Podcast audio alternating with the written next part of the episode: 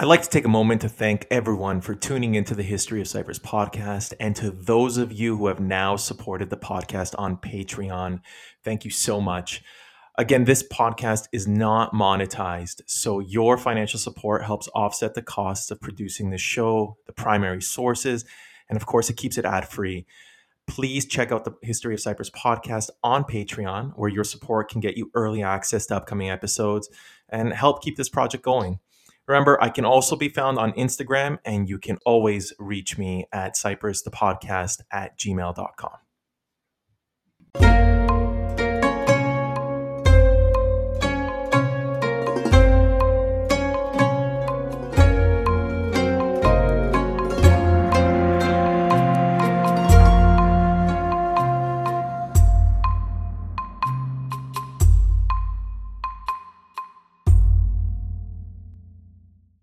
Dr. Angel Nicolaou Konnari is an associate professor in medieval history at the University of Cyprus, specializing in the field of Hellenism under Latin rule. Her research interests include various aspects of Cypriot society during the Lusignan and Venetian periods, as well as medieval Greek and Latin prejudices and ethnicities. Additionally, she is the principal investigator of the research program Recapturing, Documenting, Digitizing, and Promoting the Mill Heritage of Cyprus and one of the coordinators of the joint research program Digitizing Medieval Cyprus between the University of Cyprus and King's College London. Dr. Nicolaou Konnari was also an expert advisor to the Cyprus UNESCO Committee from 2010 to 2021 on safeguarding intangible cultural heritage. And she is currently completing a book on the lives of two Cypriots during the late 16th and early 17th centuries, Pietro and Giorgio de Nores except for today, she is here with us so kindly to speak about a very well known and popular character in medieval history, and that is Richard the Lionheart and Richard the Lionheart's conquest of Cyprus in 1191. Angel, thank you for t- accepting my invitation and welcome to the podcast. Thank you, Andreas. So, first off, uh, I like to, I always like talking about sources when exploring the uh, historical era. So, what can you tell us about the, the, the historical sources for Richard Lionheart's conquest? How do historians sift the facts from the legends? You know, how do we make sure that we're getting the full picture? Well, we're very lucky actually because uh, we've got um, a very large amount of written sources for the Third Crusade and for the Cyprus events. Um, we've got Byzantine sources, uh, including native Cypriot ones. We've got Latin Eastern sources, testimonies from the Crusader states in Syria and Palestine, English sources, of course, either from England or from Richard's continental lands, written in French. And then we've got French sources, German sources, Arabic, Syriac, Armenian, Flemish, and Italian. Some of these sources are very, they just mention briefly the events. Others, they give um, long, detailed narratives. Most of the sources are contemporary to the events they describe, while some of them, the most precious ones, are those who which represent first-hand testimony of eyewitnesses, people who either uh, accompanied Richard on his expedition, or people who were Cypriots uh, and they uh, lived through the events. We are lucky to also have two documents which derive from, which emanate from Richard himself. His dispatch to his justiciar um, dated 6th of August 1191, uh, in which dispatch he mentions the conquest of Cyprus, and of course the settlement of dower upon Berengaria of Navarra, uh, signed in Limassol on the wedding day on uh, the 12th of May 1191. So we've got really two, two do- documents emanating from Richard, precious testimony. And we also have a letter written by a very well known Cypriot saint Saint Neophytos the Recluse. Neophytos um, is an eyewitness. He lived in Cyprus at the moment of the conquest. So um, uh, he knew he has the, he had a first-hand knowledge of the events, and in this letter, um, he describes uh, the conquest from the point of view of a native Cypriot. Obviously, all these sources relate the events uh, from a, a, specific ideological standpoint. Uh, whether they are, uh, whether this is, you know, an English uh, standpoint or a Byzantine or a Cypriot or whatever. Uh, so a historian has to be very careful and um, tr- um, in order to discern the the the real events behind um, accusations, exaggerations. But of course, this is not something uh, unique for the Third Crusade. This is something a historian always does. Similarly, stories which may have been interpolated later or stories which represent popular myths a historian is always careful with them. Such a story is the one about Isaac demanding iron, um, sorry, silver uh, chains instead of iron chains. Many chronicles uh, repeat this story, but of course we cannot be sure whether this is true or not. It certainly reflects the negative portrait most of the Western uh, and Byzantine sources um, draw of Isaac. Just to contextualize Cyprus in this period, did it oscillate from one of importance to one of inconsequence? Like, how did Cyprus fit in the Eastern Roman Empire at the time? Well, uh, this is what we call the second Byzantine period of the history of Cyprus.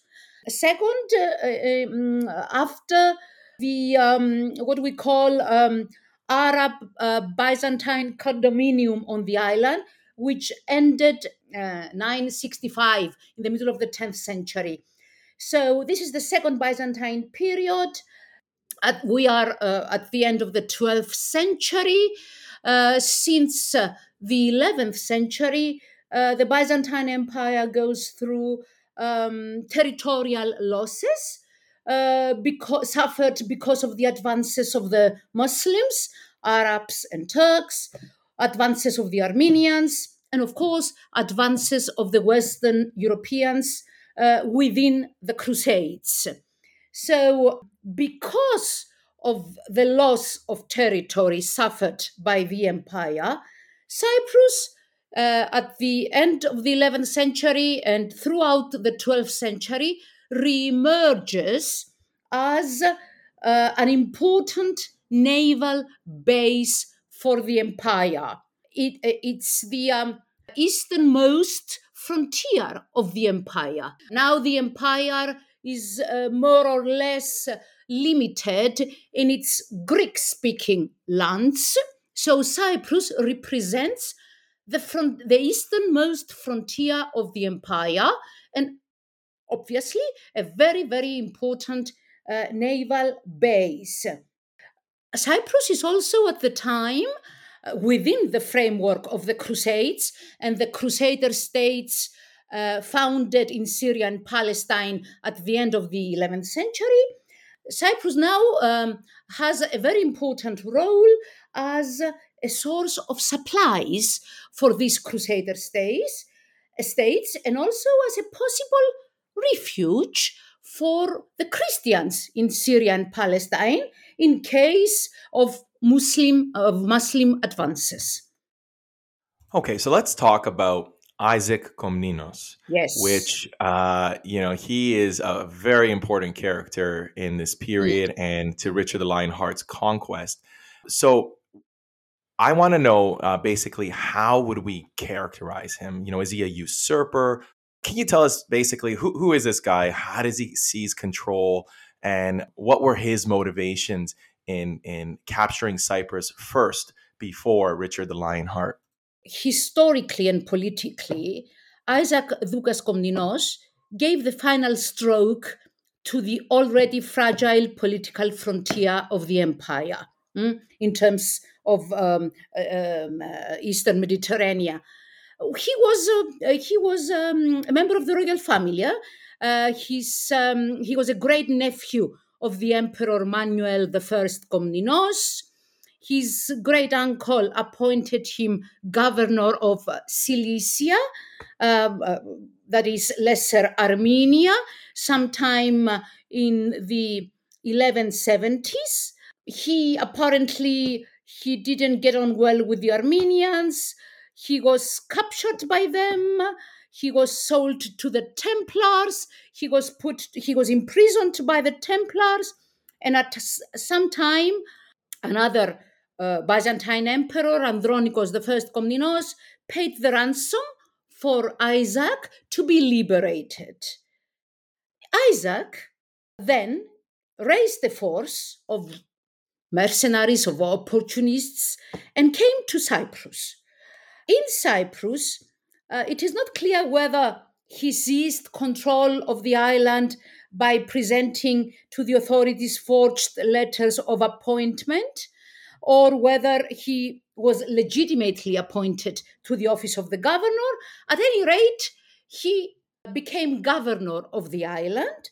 And at some point in 1184, he claimed himself emperor of the island.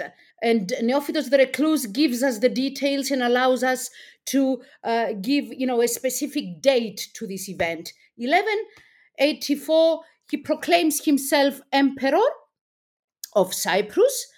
And uh, actually, we, we have coins, coins survive from his uh, governorship and from his uh, time of uh, being the emperor of Cyprus.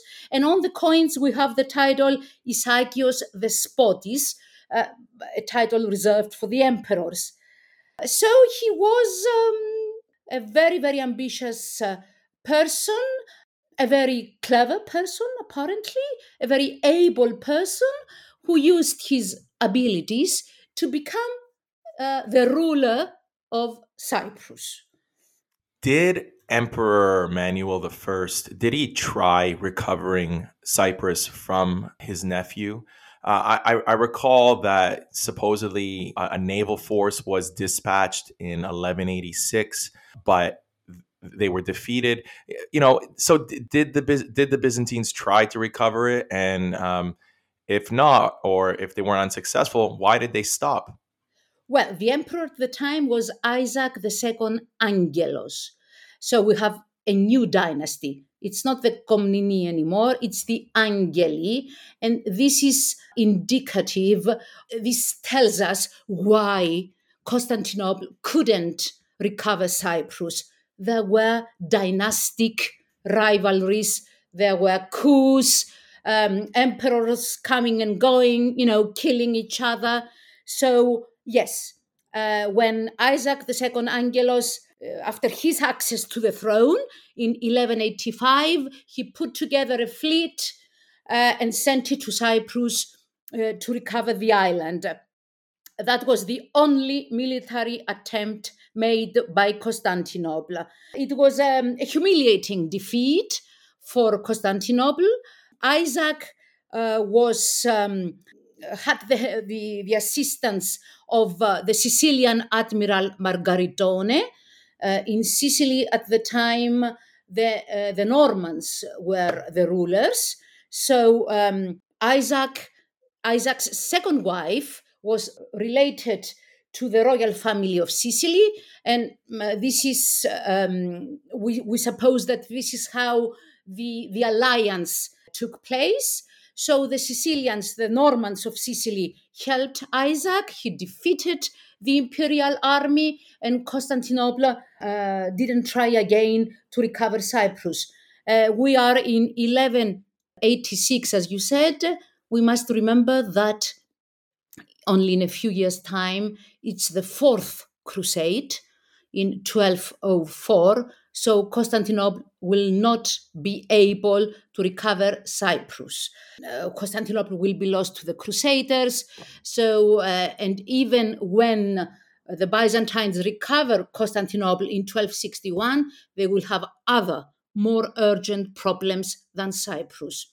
So, indeed, we can say that Isaac's actions led or prepared the way for the conquest of Cyprus by uh, Richard the Lionheart and then the sale of the island to the Lusignans. Cyprus will never be part of any Greek state again. And before the Fourth Crusade, we have the Third Crusade. And uh, it's a very famous story. I think um, many listeners will know that King Richard, the Lionheart, the Coeur de Lion of of England, who ironically, although he's the King of England, would have spoken French. He's on his way to reclaim Jerusalem for the Christian West. And as many listeners know the story, uh, or part of his fleet uh, flounders off the coast of Cyprus and they're captured. Now, I, I was hoping you could tell us basically what series of events unfold in this period, because you will certainly do a better job than I. But I'm also really curious about Richard's motivations because in the sources, it's this incidental event. It's portrayed as I wasn't planning on taking Cyprus, but Isaac Komnenos, he's this terrible person and he insulted my honor and he insulted my future queen. And I needed to, by God, have justice. So I came across in, in one of your uh, articles that there is a historical source that mentions that Richard had an enterprise in mind to make him go to the port of Limassol. And even Arab sources claim that it was Richard's intentions to actually capture Cyprus. What's your take? What exactly unfolds in this period? We don't really know whether the invasion of Cyprus was uh, by Richard was uh, intentional, planned, or uh, you know an accident of history. Definitely, the English sources, and when I say English, I mean uh, sources that emanate from uh, Richard's uh, citizens, subjects, not written in English. Okay, so the English sources are very, very, very careful you know, to to uh, show that yes, it was an accident brought uh, uh, upon Isaac and upon the island because of Isaac's um, actions. Now, on the other hand, if one reads all the sources very carefully, there are uh, some, um, there is some evidence, there are suggestions that obviously Richard must have known of the um, uh, geostrategical uh, importance of Cyprus for the cause of the Crusades, of the crusading movement. And uh, uh one uh, English source says, um, it's Ambroise, he's, um, he's a chronicle, he's very explicit when he says that Richard when he arrived in Rhodes, he made inquiries about Cyprus and had uh, this thought in his mind. Other sources, for example, uh, say that when the King of France asked Richard, Why did you delay your arrival to Palestine? You know, uh, with this business in Cyprus, Richard uh, answers that uh, I did it because Cyprus is very important for our cause. So there are some pieces of evidence that indicate that, of course, Richard could uh, appreciate the political and geostrategical importance of Cyprus for the cause of the Crusades. On the other hand, it seems that Isaac also uh, was afraid of a possible invasion by the Crusaders. He was prepared uh, for such an invasion. And actually, English sources again claim that he had an alliance with Saladin, the, the Muslim leader. We cannot tell if this is true, but it's possible. He was definitely aware, he was afraid that the Crusaders might attack his island. Of course, on the other hand, we cannot deny uh, the fact that Isaac behaved badly to uh, Richard's fiancée and sister, and also to other um, English ships uh, which were uh, wrecked, which were wrecked uh, on the shores of Cyprus. That was the perfect excuse for Richard.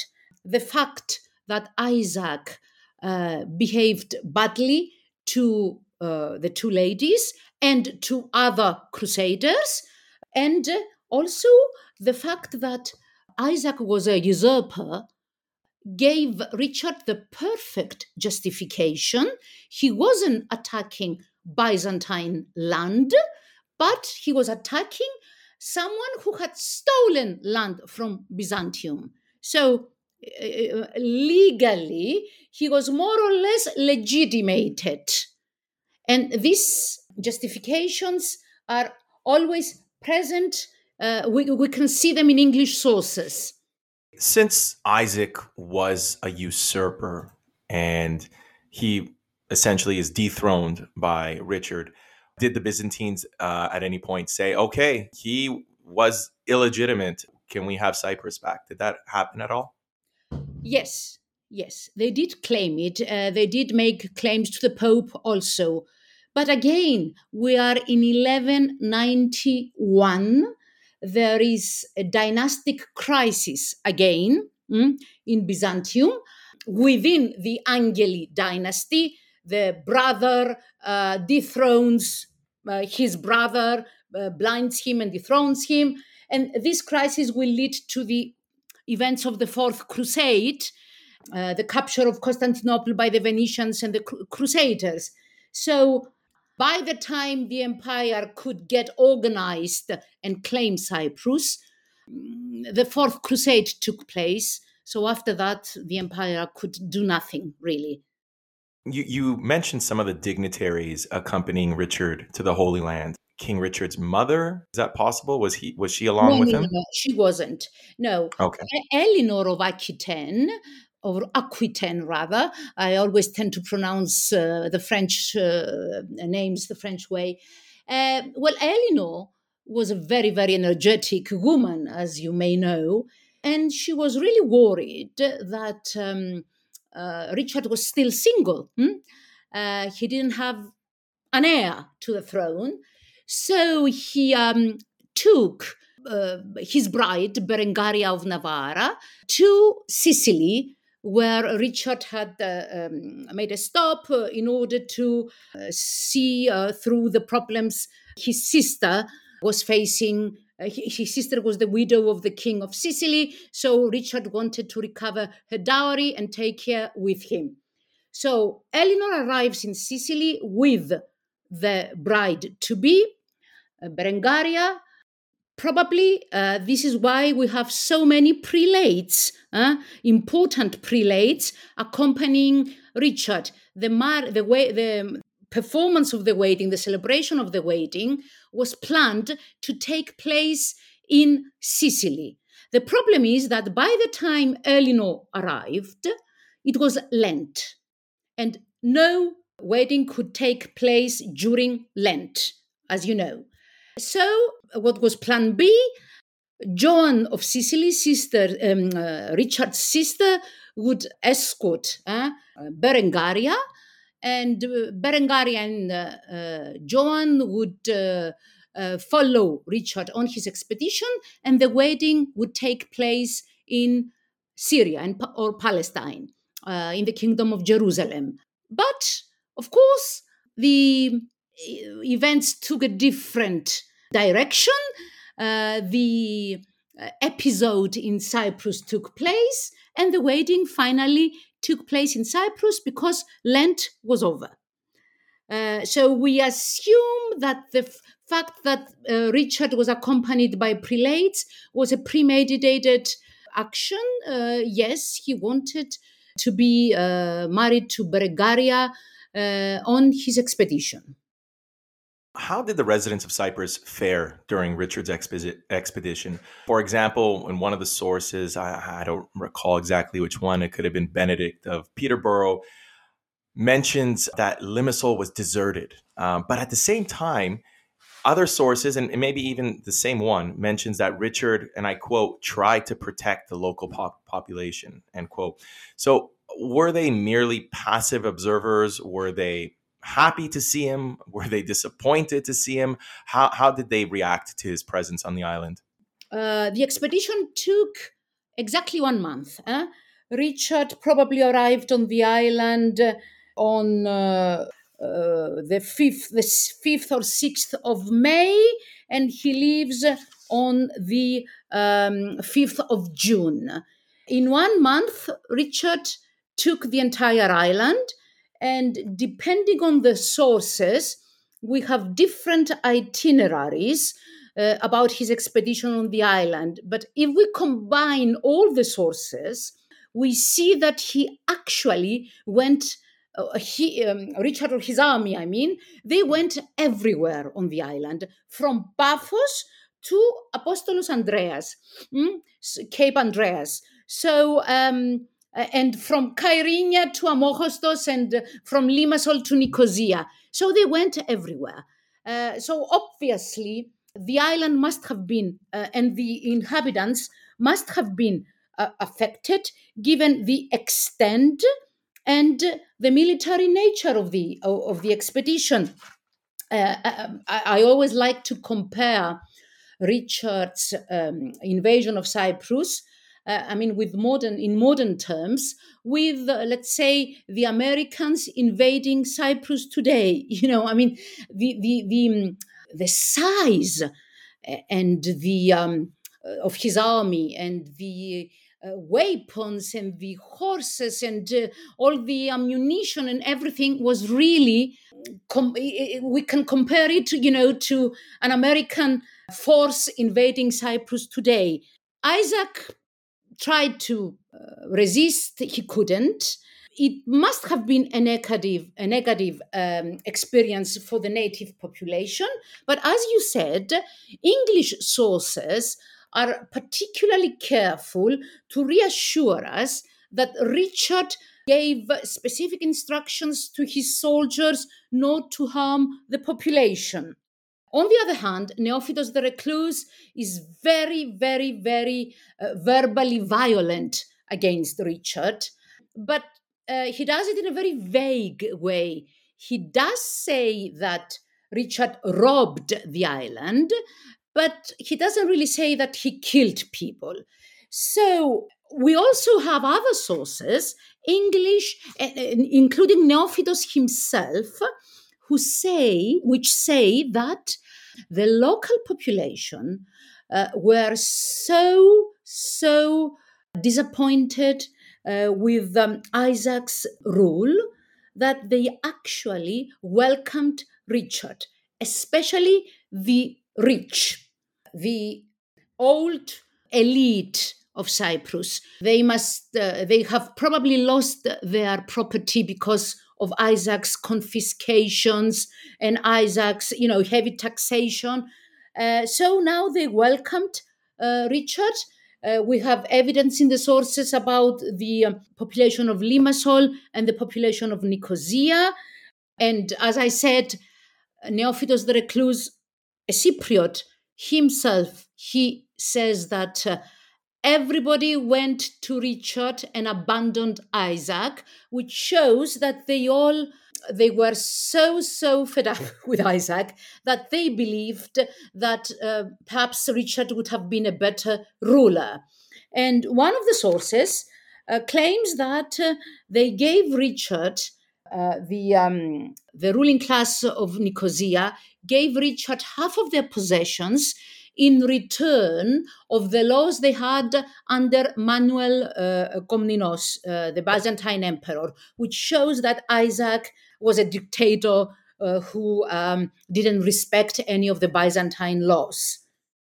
Can you um, share this interesting, albeit it is somewhat dubious, story of Statinos Nazares? I don't know if I said that right. I think his name is Tatikios, who I believe may have been a general or a high ranking officer for Isaac um, and who is captured by Richard. I, I, don't know the story. I just remember coming across it and thinking, "Wow, this is this is very fascinating." Can you share that story with the listeners? Course, this is an incident uh, told by um, three late 13th, early 14th century uh, chronicles. So it's not a story we find in uh, contemporary sources uh, written by eyewitnesses. Uh, so it's a story we find in later chronicles, and um, it might be an, a later interpolation of um, uh, a character uh, we find during the First Crusade, a Byzantine general, Tatikios.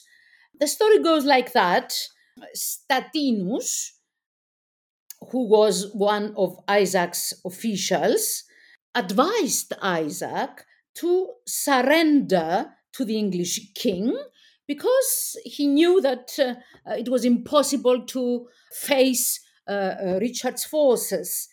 Isaac was um, very angry, and in one of his notorious fits of anger, he cut off a slice of Statinus's nose. So, um, ever since then, uh, the um, Statinus was named was called uh, uh, Statin le in French or Statinus nasatus in uh, in Latin. In Greek, one would would say um, We have this verb in um, uh, in uh, uh, Greek texts because nose mutilation, rhinotomy, was a typical Byzantine punishment mentioned in several uh, Byzantine legal codes. So Statinus Nasatus escaped mm, uh, to the English camp and offered Richard his services, delivering all the castles and cities of the island, as well as Isaac's daughter, to the English king. And of course, a great number, the story goes, a great number of Isaac's barons followed Statinus's example and did homage to Richard. And uh, after Isaac's capture, Richard made Statinus the governor of Cyprus. So the story, it's probably, uh, as I said, a later interpolation. Um, uh, it takes elements from stories of the First Crusade. It uh, um, adapts uh, the this. Uh, it's adapted to the Third Crusade and to the Cypriot events, but although its authenticity is dubious, uh, it does indicate once more that the uh, native population of Cyprus were really very hostile towards Isaac, and some of them at least welcomed Richard. So, other sources say that many of the citizens actually even went to congratulate uh, Richard after the conquest. They defected and shaved their beards? why why would they have shaved their beards uh, as an act of contrition? What what what is that all about? Well, um, the um, beards, well, let's say hair, it's um, one. Uh, it's a very very important cultural difference between East and West in Middle times, um, in the Middle Ages the West, uh, in the West, men had long hair and shaven faces. That's the German tradition. Uh, long hair and shaven faces. In the East, in Byzantium, men had short hair but beards, bearded faces. This was, you know, a huge cultural difference for the um, Byzantines, the Western fashion was very effeminate, whereas for the Westerners, uh, Byzantine fashion was very barbaric. and um, this is why uh, the, the Western sources say that as, uh, as a token of submission, Cypriots shaved their faces what happened to Isaac after he's captured? What what what what is his fate? I uh, and I mentioned at the start of this interview that he is eventually captured, asks not to be put in chains of iron, and Richard acquiesces and instead puts him in chains of silver, and I think some other sources suggest even gold. What what, what is his fate? Well, he um, Richard took him with him to uh, Palestine and he gave him to the master of the hospitallers, um, in whose custody he was held, in the castle of Markab near Tripoli in northern Syria. A, a castle, um, we're not sure it exists today because of the war, of the recent, I mean, war in Syria he stayed, he was imprisoned, so in that castle, it was a hospitaller castle. He stayed there for several years. Latin Eastern sources claim that he died in prison, but Byzantine sources claim that he was liberated at some stage. And again, he started um, his uh, conspiracies, his intrigues, uh, inciting the Sultan against uh, the Byzantine Empire. Supposedly, according to Byzantine sources, he died by poison at about 1195. You mentioned uh, Isaac as having a black legend, creating enemies both east and west. I mean, there was even one source that supposedly said that he had gold and silver statues of himself made and set up in churches. You know, on Good Friday, he was even worshipped, offered sacrifices, terrorized people, and even purportedly killed his own son. How authentic are these accusations? Have the sources really been unfair to Isaac? Well, what we can say is that uh, Isaac was demonized by all sources. I mean, whether they are um, Western, Byzantine, Cypriot, Latin Eastern. So all writers, for for all writers, Isaac represents, you know, the stereotypical image of the other, of the of a person, uh, of a negative person, for different reasons. Uh, for the English, it's obvious why. He was the usurper uh, he was someone who um, was unfaithful to his lord, the emperor, uh, who was who didn't behave honorably to women or to the crusaders. So uh, the, this way they justified uh, Richard's behavior. For the uh, Latin Eastern sources, the same.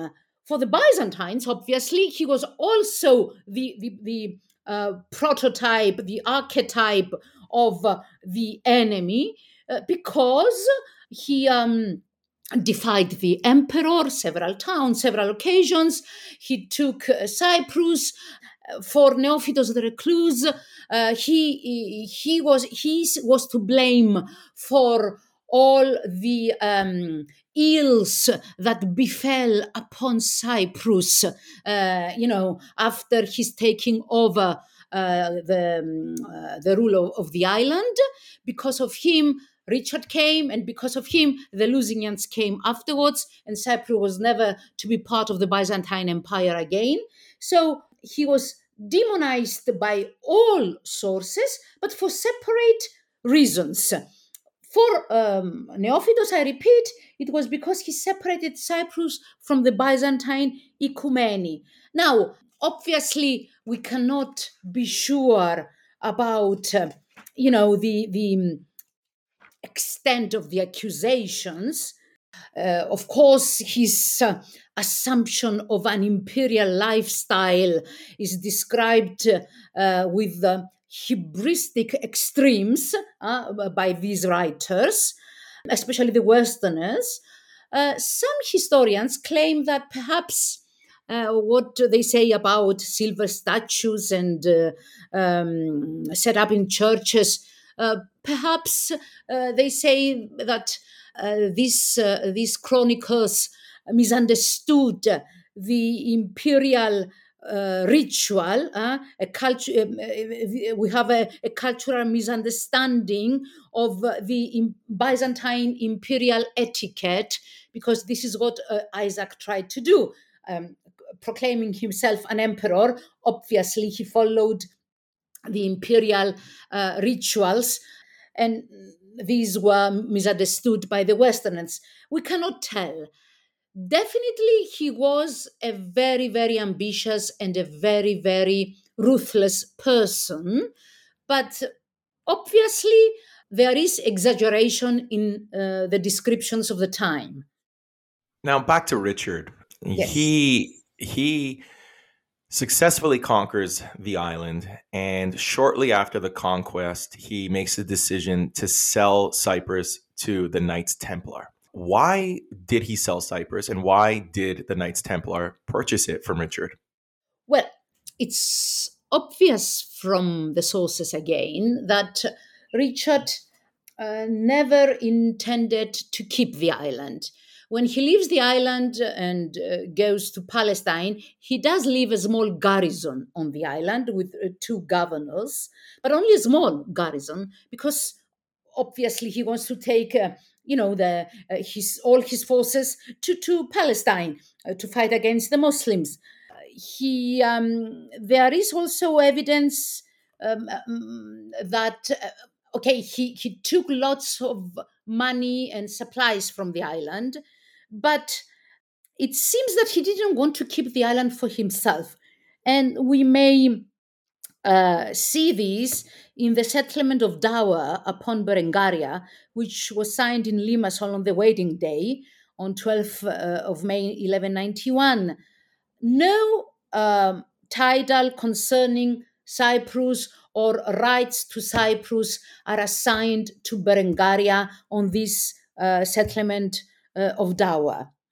The small uh, contingent which was left on the small English contingent Uh, left uh, in Cyprus uh, after Richard's departure seems seems to have faced very very quickly a sort of insurrection.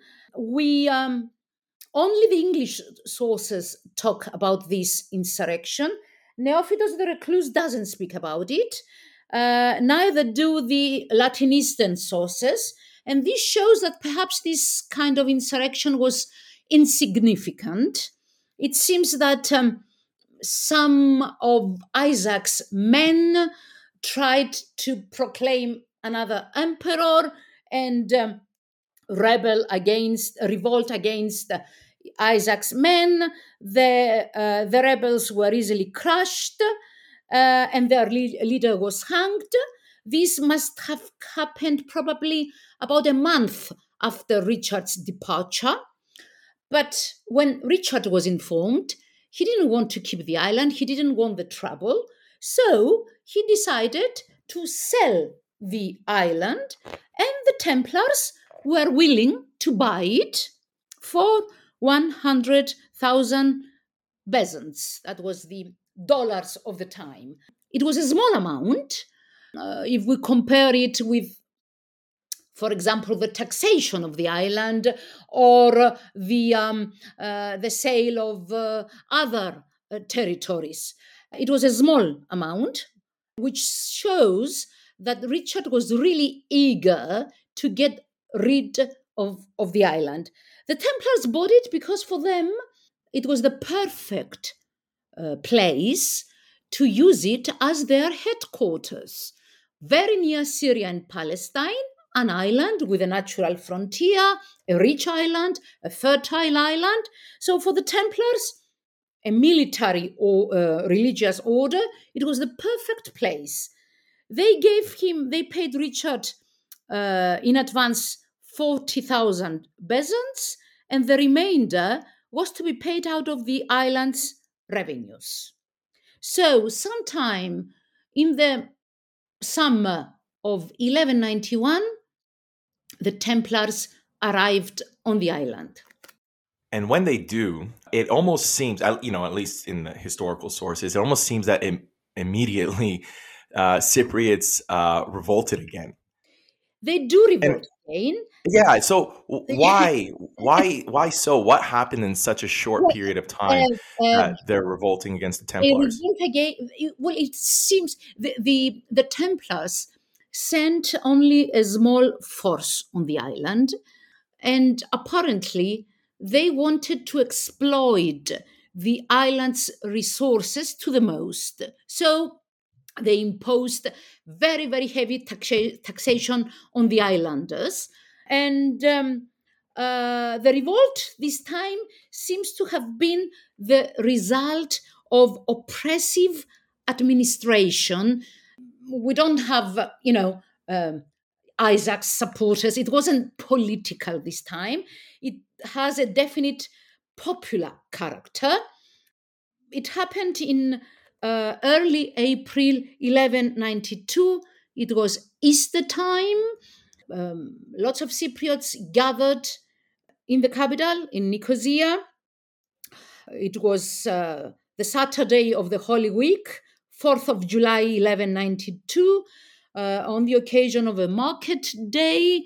Lots of uh, uh, people uh, gather in Nicosia, and um, the sources this time are only uh, the sources uh, sources from the Latin East. So apparently, writers who knew about the events, and they tell us that the Cypriots realized that the number of the Templar Knights wasn't that high, wasn't that big, and they thought that they could face them and kill them and throw them out of Cyprus. They decided to attack on Easter Sunday but they didn't really uh, take into consideration the the uh, the expertise of the Templars in the matters of the war.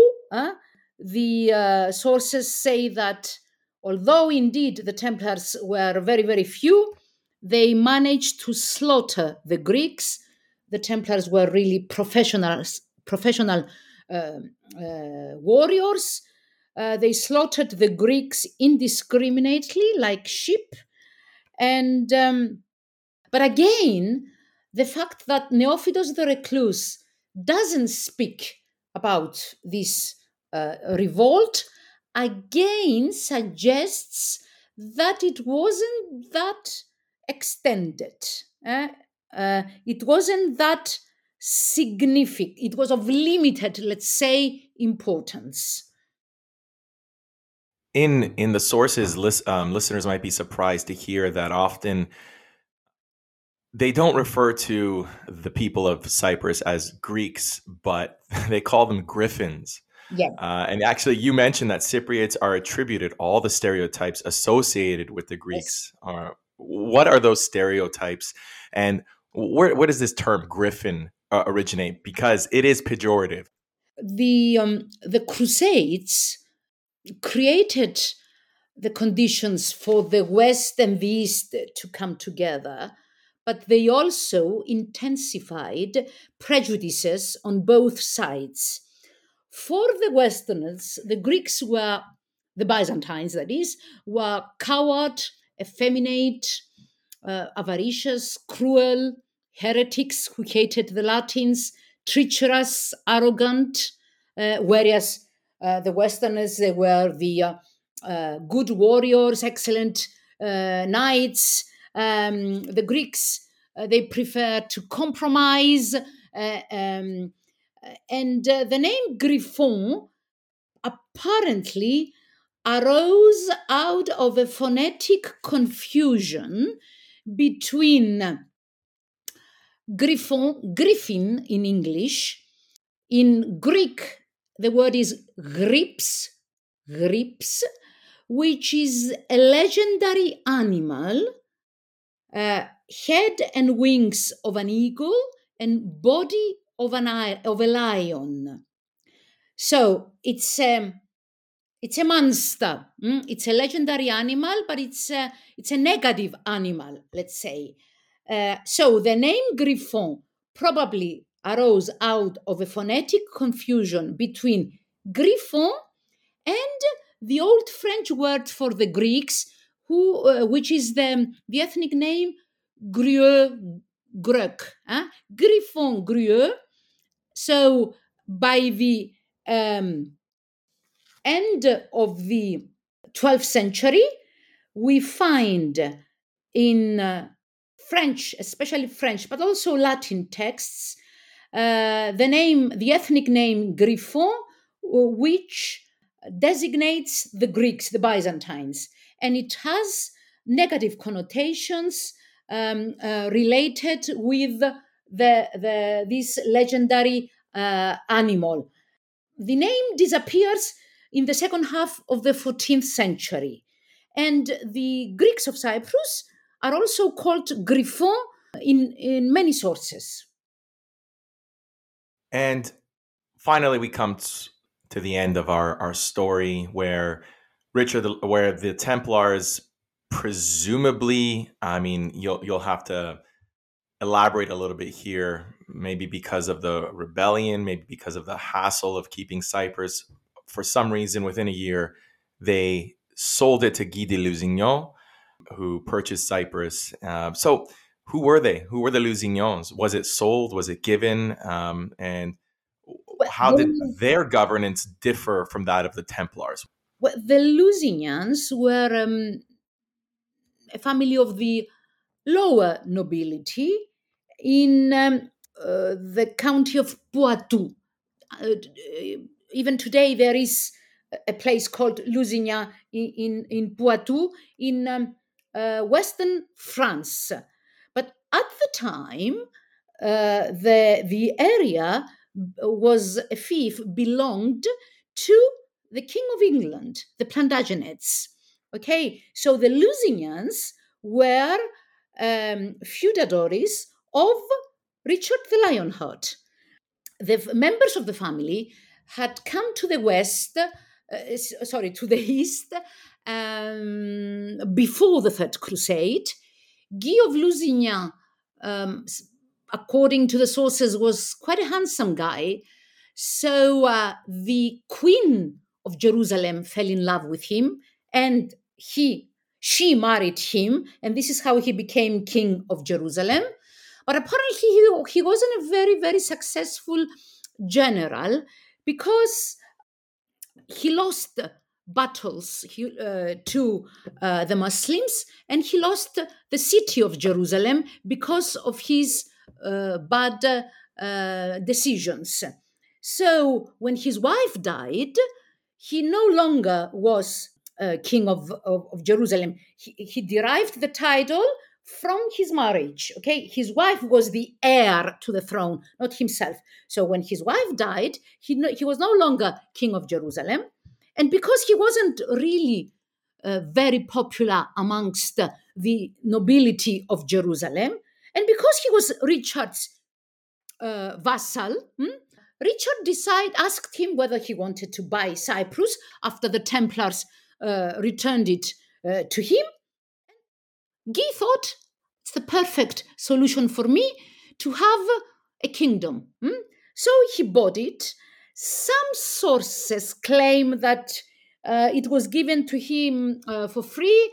We don't believe that. These sources are really unreliable. Apparently, uh, Richard transferred to Guy the agreement he had with the Templars so uh, Guy paid, actually, he had a loan from the Genoese and paid the Templars the 40,000 advance they had given to Richard. And he owed Richard the rest of the money, the 60,000, which he never paid. So the British, the English, they could have claimed Cyprus. Huh? He never paid the entire sum, Guy or his successors. Mm. Um, but uh, the, the, the, um, uh, Richard wasn't really interested. And uh, when uh, Guy died in 1194, uh, Richard and then uh, his heirs failed to claim Cyprus.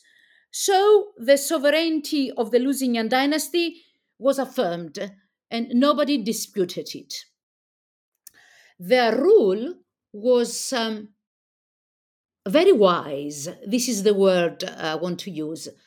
Wise in the sense that um, they already had the experience of um, living in um, in an eastern country with uh, a native population that wasn't Latin, uh, and I'm talking about you know the Kingdom of Jerusalem in Syria and Palestine. So they knew that they had to compromise a lot. They knew that they they shouldn't oppress the local population, and they also knew that they had to respect a number of the older institutions.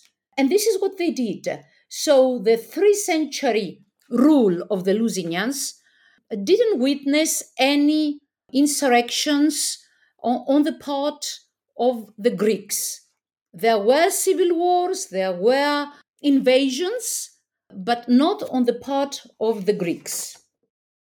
I, I have one final question yes, for please. this period, and it is about the the the the survival of these events in oral tradition. Uh, for example, there's a story I think a lot of people know about the local variety of grapes uh, in Cyprus called Veriko. And one of the stories is that Richard arrives and mentions that uh, you know these grapes are great. What you know they're very good, and that's one of the one of the ways the word Veriko comes into into play, which is is is, is un- simply untrue. What sort of other impact do we have in modern in in today's oral tradition on on the land on the landscape on the people of cyprus from this period? Well not much survives in modern oral tradition. There are some popular stories about the location of richard's uh, landing.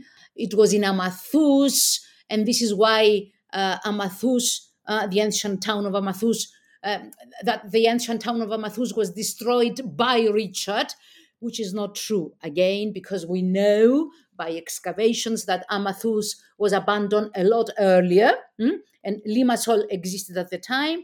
Also, that um, the site of his camp uh, in in the area of Limassol, it was probably uh, in Polemidia uh, village near uh, Limassol, and this is why the village is named Polemidia we cannot tell. Also, that in Nicosia, his army uh, camped uh, uh, uh, where the presidential palace now stands. This is apparently a myth created when the British came to Cyprus for a second time at the end of the 19th century. And of course, the most um, uh, uh, um, popular legend is the one you mentioned about uh, the Veriko uh, it's a Cypriot variety of grapes, and uh, people um, make the connection, you know, uh, the, the, the, similarity between very good and Veriko. So they think that uh, the name Veriko, um, as you said, uh, derives from uh, Richard showing his appreciation when he, he tasted this variety on the island. This is, of course, uh, unfounded. Uh, as you said at the beginning of this uh, conversation, Richard spoke French, so he would have said très bien. And on the other hand, he was in Cyprus in May, which is very early uh, in the season for grapes in Cyprus. Let me finish by saying that uh, uh, what is true is that if I may use, you know, colloquial um, language, Richard did all the dirty work for the Lusignans. Uh, when the Lusignans came to the island, Richard, he, his invasion was so terrifying that there was no wish on the part of the Cypriots to resist or fight again. So he really did the dirty work for the Lusignans. Wow, Angel, that was that was fantastic. You really did uh, King Richard the Lionheart justice with this with this interview today, with this conversation. Thank you so much. Thank you. It was a pleasure.